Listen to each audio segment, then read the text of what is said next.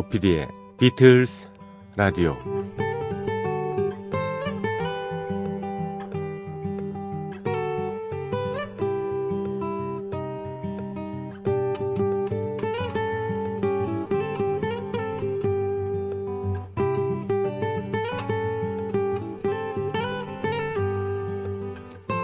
여러분 안녕하십니까?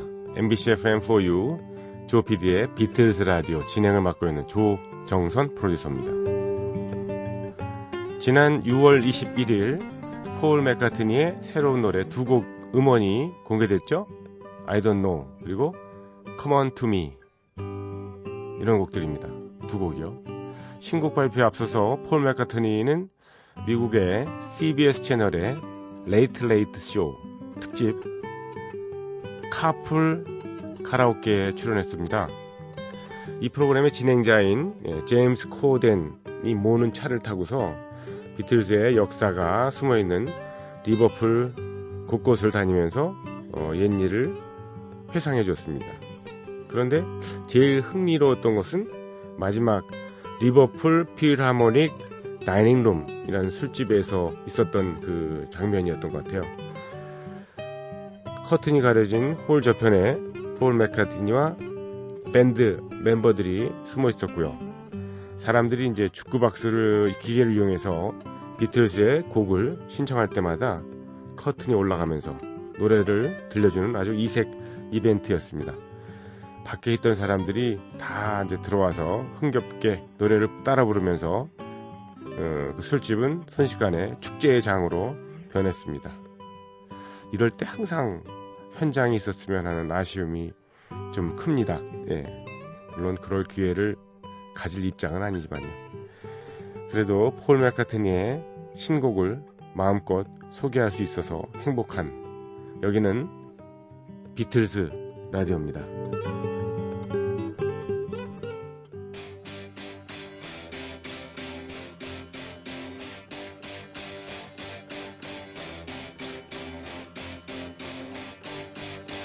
I saw you flash a smile that seemed to me to say you wanted so much more than casual conversation. I swear I caught a look before you turned away. Now I don't see the point resisting your temptation. Did you come on me? Will I come on to you? 네. 첫 곡이었습니다. 네, 비틀즈의 폴 맥카트니가 내놓은 신곡 Come On To Me 예, 들려드렸습니다. 더블 싱글로 어, 발매가 됐는데요. I Don't Know와 함께 이 곡이 예, 나왔습니다. I Don't Know는 내일 이 시간에 예, 띄워드리려고 합니다. 괜찮으시죠? 예. 폴 맥카트니는 1942년 4 어, 6월 18일 생이죠. 예, 만으로 76세, 예, 76살이 지났습니다. 그런데도 이렇게, 예, 젊은 사람들이 하는 락 음악을, 예, 멋지게 해내고 있습니다. 음, 금년 가을쯤에, 예, 우리나라에 공연 올 수도 있다는 그런 얘기를 들었는데, 예, 기대를 해보죠. 2015년인가 왔었죠. 음, 며칠 전에 그 행사 때문에 배철수 씨를 만났는데 배철수 씨하고 그때 2015년에 왔을 때 공연 그 에피소드 음, 몇 가지를 들었습니다. 예. 그때 배철수 씨가 예, VIP로 어, 초대됐더군요. 예. 폴 맥카트니는 예, 외국에 공연을 다니면서 어, 셀럽을 한 10명 정도 예, 공연할 때마다 앞에 앉힌답니다. 근데 거기에 예, 배철수 씨하고 배철수 씨 이, 아들 예, 기우라고 있는데 그 친구하고 같이 이렇게 구경을 했던 모양이에요. 이렇게 셀럽이 되면 좋을 것 같긴 한데 예. 비틀즈 라디오 어, 제가 진행자라고 하면 어, 그 안에 들어갈 수 있을까요? 죄송합니다. 힘들 것 같습니다. 예, 열심히 해보겠습니다. 조피디의 예, 비틀스 라디오 여러분의 참여를 기다립니다. 예, imbc.com 음, MBC 라디오 조피디의 비틀스 라디오 홈페이지 방문해 주시거나 인터넷 포털 사이트 아무데나 그냥 비틀스 라디오 이렇게 검색어를 어, 쳐놓으시면 바로 access가 가능합니다. 어, 홈페이지에 들어오셔서 여러 가지 흔적 남겨주시기 바랍니다. 특히 신청곡 사연 네, 목매 기다리고 있습니다. 네. 음, 그리고 저희 프로그램은 새벽 3시에 예, 방송이 돼서 음, 못 들으시는 분들 꽤 계신데 그런 분들을 위해서는 어, MBC 미니, DMB 채널, Old Music, 예. 미니라는 그걸 다운받으시면 됩니다. Old Music에서 저녁 8시에 그대로 예, 재전송되는 거 아시죠? 기억해 두셨다가 꼭 음, 들어주시기 바랍니다. 또 어, 팟캐스트 M이나 팟빵 또는 예, 파티 같은 여러 플랫폼에 저희 방송에 예, 음악이 30초로 잘린 채 올려져 있습니다. 예, 그것도 들어주시기 바랍니다. 이혜경님께서 예, 사연을 주셨습니다. 비틀스 라디오는 굉장히 고집스러운 프로고 굉장히 일방적이면서 외골 쓰기도 하다는 그런 느낌이 듭니다. 마치 타협을 모르는 사람과 마주하는 것처럼 암담하기까지 하네요. 뭐 그렇게까지 이렇게 표현할 수밖에 없는 게 솔직히 비틀스에 관해서 아는 것도 별로 없고요. 알려고도 하지 않았다는 게 뭐 딱 맞는 말이고 아무렇게나 내팽겨쳐 두었고 이제서야 눈길을 주려고 하니까 아는 노래도 20곡 정도로 국한돼 있어서 화도 좀 나고 그래요. 뭐 다 아셔야 되나요? 그냥 흘려 들으시면 되죠. 꾸준히 신청하려면 이것저것 뒤적거려야 할 것 같습니다. 프로의 활성화를 위해서 프로그램에 좀 더 적극적으로 임하고 싶은데 그게 뜻대로 안 되는군요. 프로그램 시작한 지 얼마나 되었다고 벌써 바닥을 드러내기 시작하는데요. 제 나름으로의 플랜을 세울 수도 없는 그런 극한 나의 프로그램입니다. 그래도 우선 노래 한 곡 신청하고 오늘은 이것으로 만족하렵니다. 웃은데. 1984년 영화 Killing Fields의 ending scene에서 감동적으로 나오던 곡 있지 않습니까? 존 레논의 Imagine. 뭐 존 레논의 버전도 좋지만 저는 에이브릴 라빈의 에, 리메이크 곡도 운치 있다고 봅니다. 음, 에이브릴 라빈이요. 예. 비틀 세대가 아닌데도 불구하고 비틀즈 멤버 중에서도 존 레논을 좋아합니다. 딸과 함께 출장차 한국에 들른 미국 사위에게 이 곡을 들려주니 이렇게 말하더군요. Amazing. I like it. 예, 아, 따님분이, 어, 미국에 계시군요. 그래서 출장차 한국에 들러서, 예, 모녀 상복을 하셨네. 예, 사위도, 음, 만나게 됐고. 음. 자녀분들이 이렇게 다 커가지고, 예, 세계에 퍼져 살면 재밌을 것 같기도 합니다. 예, 한 번씩 좀 다녀오시고 그러시죠. 예. 자, 에이브릴 라빈의 노래입니다. Imagine.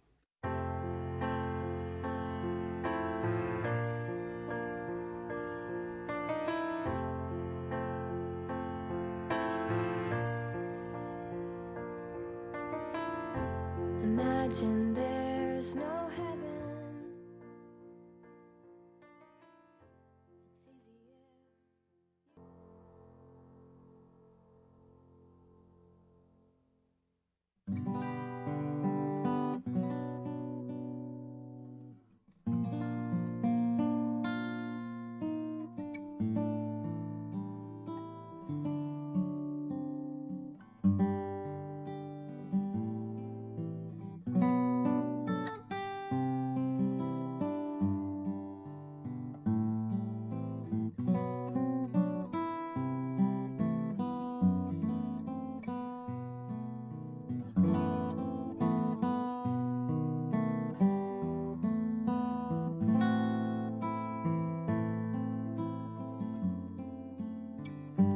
비틀스 오디세이.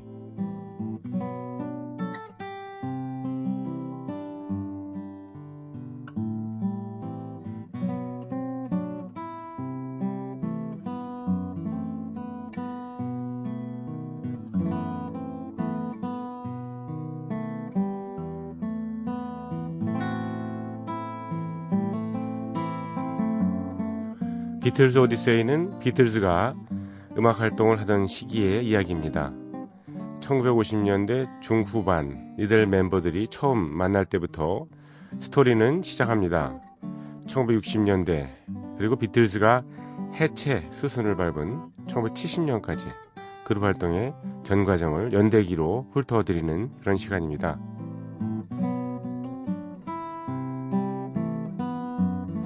1963년 6월 9일 비틀즈가 로이 얼비슨과 함께 한 세 번째 전국 투어의 마지막 날입니다. 슬로 지역에서 시작해서. 서식스, 워릭셔, 요크셔 등등 지역을 거쳐서 공연이 어, 이루어졌습니다. 투어의 주인공인 로이 얼비슨보다 비틀즈가 더 많은 박수를 받았는데요. 특히 글래스고의 관객들은 비틀즈에 열광했습니다. 비틀즈뿐만 아니라 관련된 모두가 놀랄 정도였죠. 비틀즈의 세 번째 투어가 성공적으로 마무리되자 비틀즈에 대한 출연 요청이 쇄도합니다. 야외 축제와 각종 판촉 행사 무대에도 서달라는 부탁이 있었고요. 이 당시 비틀즈의 공연 예약 기록을 살펴보면 영국에서 활동하던 프로모터들의 이름을 모두 확인할 수 있을 정도였습니다. 이렇게 이 일이 계속 몰려들었습니다. 하지만 비틀즈 멤버들과 매니저인 브라이언 앱스타인의 금전적인 이득을 보게 된 것은 한참 뒤의 일입니다. 브라이언 앱스타인은 비틀즈의 인기가 치솟은 상황에서도 약속한 공연을 모두 치러냅니다. 그는 성실하고 양심적으로 비틀즈의 일을 관리하지요.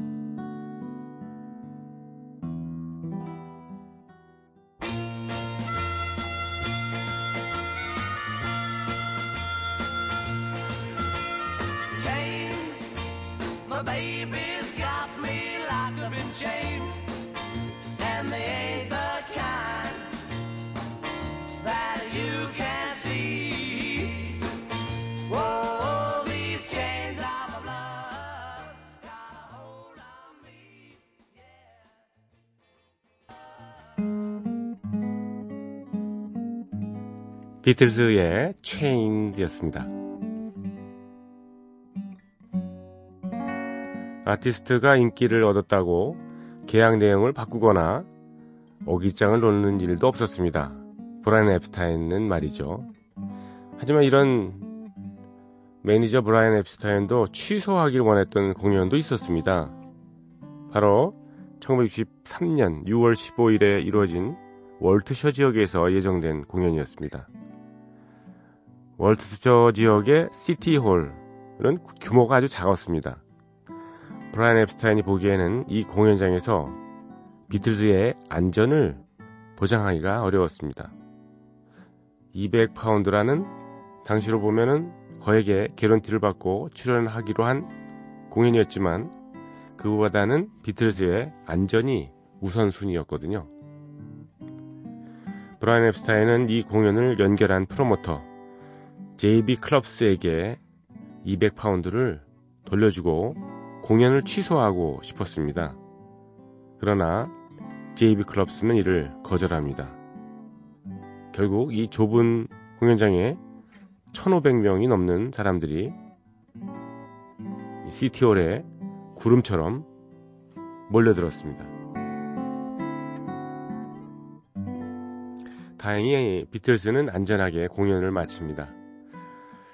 다음 날인 1963년 6월 16일 일요일입니다. 비틀즈가 소속된 NEMS Enterprises가 기획한 Mersey Beat Showcase 공연이 열립니다. 브라이언 앱스타인은 이후에 예정된 공연들을 취소했기 때문에 이날이 마지막 공연이 됩니다. 이 마지막 Mersey Beat Showcase는 유명한 프로모터인 존 스미스가 맡아 준비합니다. 존 스미스의 명성답게 이날 공연은 꽤 주목할 만했습니다. 왜냐? 출연진이 비틀즈와 빌리 제이 크레이머 앤 다코르터스 그리고 게리 앤드 페이스메이커였기 때문입니다. 두 낯선 이름은 누구냐고요? 예. 이 세 팀은 그래도 그 당시에 영국 싱글 차트에서 나란히 1위, 2위, 3위를 차지한 팀들입니다. 빌리 제이 크레이머 앤 다코타스 그리고 게리 앤더 페이스메이커 이런 1, 2, 3위 팀을 한꺼번에 부를 수 있다는 거 대중음악사에서 유일했다고 그런 기록을 가졌다고 나중에 평가됩니다. 자, 빌리 크레이머 앤 다코타스의 Bad to Me를 들어볼까요? If you ever leave me, I'll be sad and blue. Don't you ever leave me, I'm so in love with you. The birds in the sky would be sad and lonely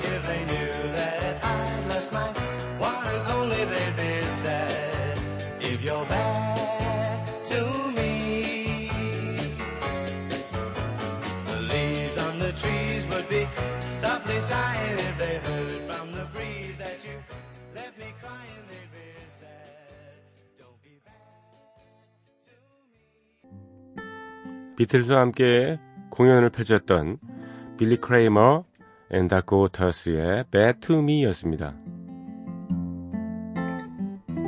BBC 라디오에서 비틀즈의 이름을 내걸고 만든 프로그램 있죠. Pop Go the Beatles 1963년 6월 17일 월요일 비틀스는 Pop Go the Beatles의 네 번째 녹음을 합니다. 당시로서는 마지막 회 레코딩이었습니다. 에비로드 스튜디오 근처에 있는 BBC 마이다 스튜디오에서 녹음이 이루어지죠. 오전 10시 30분부터 리허설이 시작되고 곧바로 레코딩에 들어갑니다. 이날 비틀즈와 함께 출연한 아티스트는 1957년에 결성된 배처러스입니다. 배처러스. I Believe라는 곡으로 영국 차트 2위까지 올랐던 인기 밴드였습니다. 4회분 녹음을 하면서 비틀즈는 6곡을 연주합니다. I Saw Her Standing There, Anna, Boys, Chains, P.S. I Love You, Twist and Shout 이렇게 6곡입니다. 배철러스가 어떤 곡을 어, 연주하고 노래했는지 기록은 남아있지 않습니다만 이들의 대표곡 I Believe 이 곡은 레퍼토리에 넣었겠죠. 비틀즈와 함께 예, 팝고 더 비틀즈에 출연해서 연주했던 배철러스의 I Believe라는 곡을 한번 들어볼까요?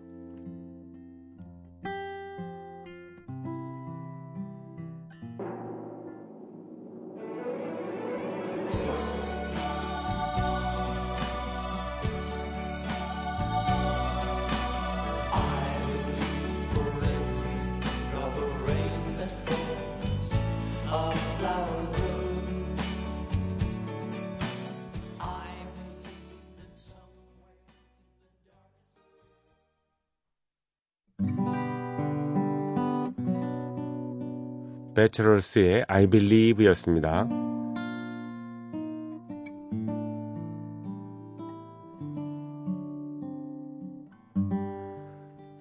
이 녹음날 비틀즈 곁에는 사진 작가인 데저 호프만이 있었습니다. 지난번에도 소개를 해드렸습니다만 비틀즈의 모습을 스틸 사진으로 많이 남긴 인물입니다. 데저 호프만은 이날 오전부터 비틀즈가 라디오 방송을 녹음하는 동안 연주하는 모습, 점심 식사하는 모습, 이런 것들까지 모두 카메라에 담았습니다. Pop Goes the Beatles, Pop Go the Beatles의 녹음을 마친 뒤 비틀스 멤버들은 다 함께 델라웨어 스트리트로 향합니다. 사진작가 데저 호프만도 이들을 따라 나서죠.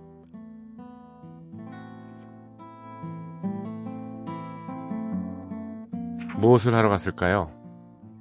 다음 날인 6월 18일 생일을 맞은 폴 맥카트니의 생일 파티를 하러 간 것입니다. 1963년 폴 맥카트니는 이제 겨우 21번째 생일을 맞은 정말 어린 아티스트였습니다. 오늘 비틀즈 오디세이는 여기까지입니다. 내일 이 시간에 이어드리고요. 비틀즈의 P.S. I Love You 들려드립니다.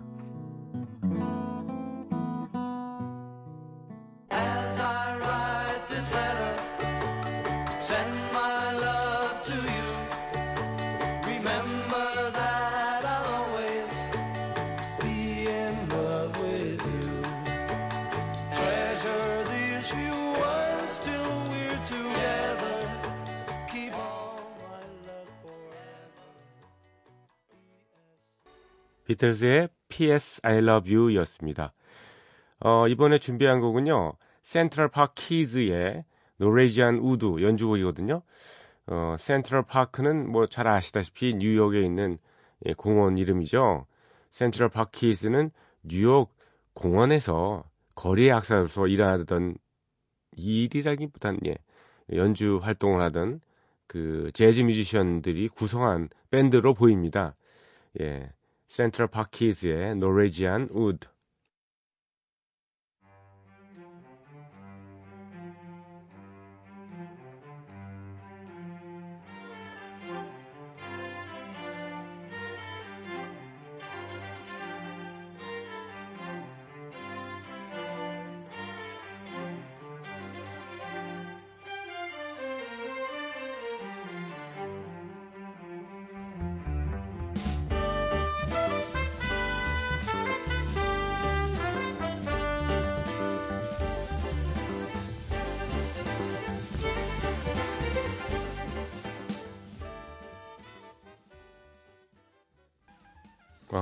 참 화려한 개인기들의 조합입니다.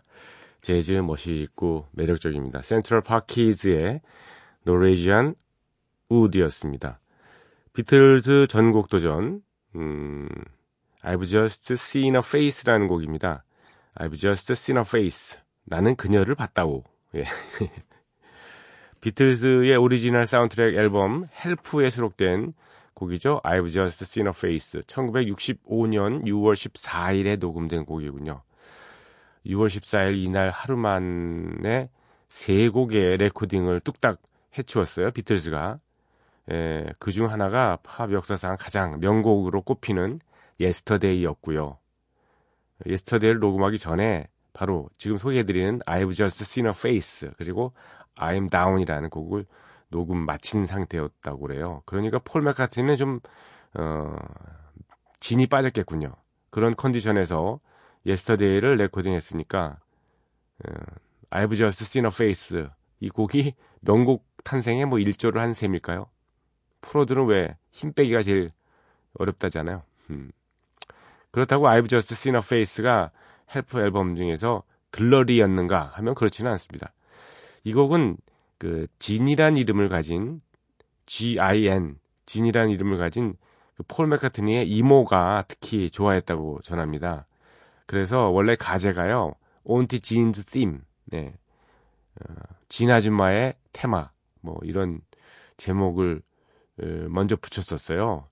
피아노 치기를 즐겨하던 폴 맥카트니가 자주 이 진 아주머니에게, 진 이모에게 들려줬던 멜로디인데요. 아무튼 어쨌거나 이제 그 폴 맥카트니는 1965년 무렵에 정말 무서운 속도로 명곡들을 잇따라 작곡을 했습니다.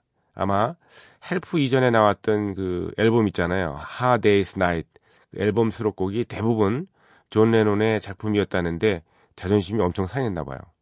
이렇게 둘의 경쟁 구도가 예, 본격화되면서 비틀즈는 최고의 밴드일 뿐이 아니라 최고의 싱어송라이터로서도 명성을 쭉 이어가게 된 거죠.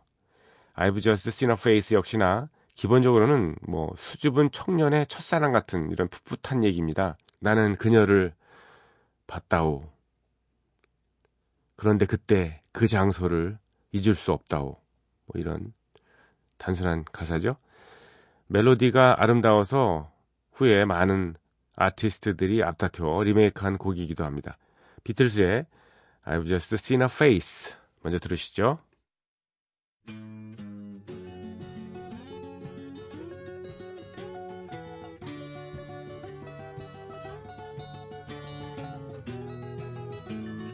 I've just seen her face, I can't forget the time or place where we just met. She's just the girl for me, and I want all the world to see we've met.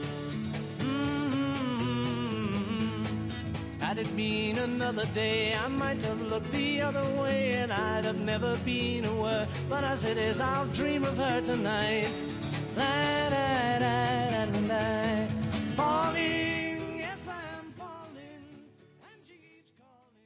I've just seen a face. 예, 비틀스의 오리지널 곡이었는데요. 약간 칸츄리풍이기도 하네요. 예. Holly Cole이라는 그 재즈 뮤지션의 노래를 한번 들어보실까요?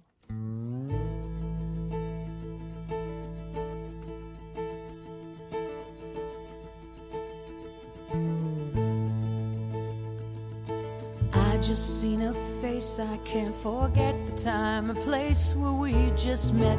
He's just a boy for me, and I want all the world to see we met. Hey.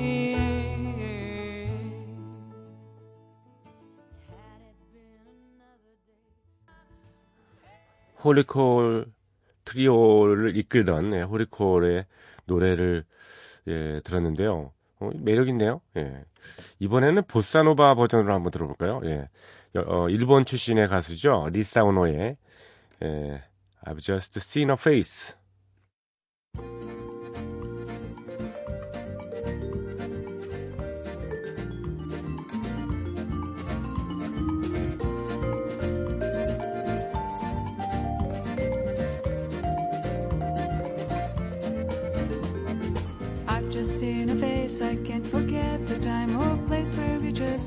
Just the girl for me, and I want all the world to see we've met.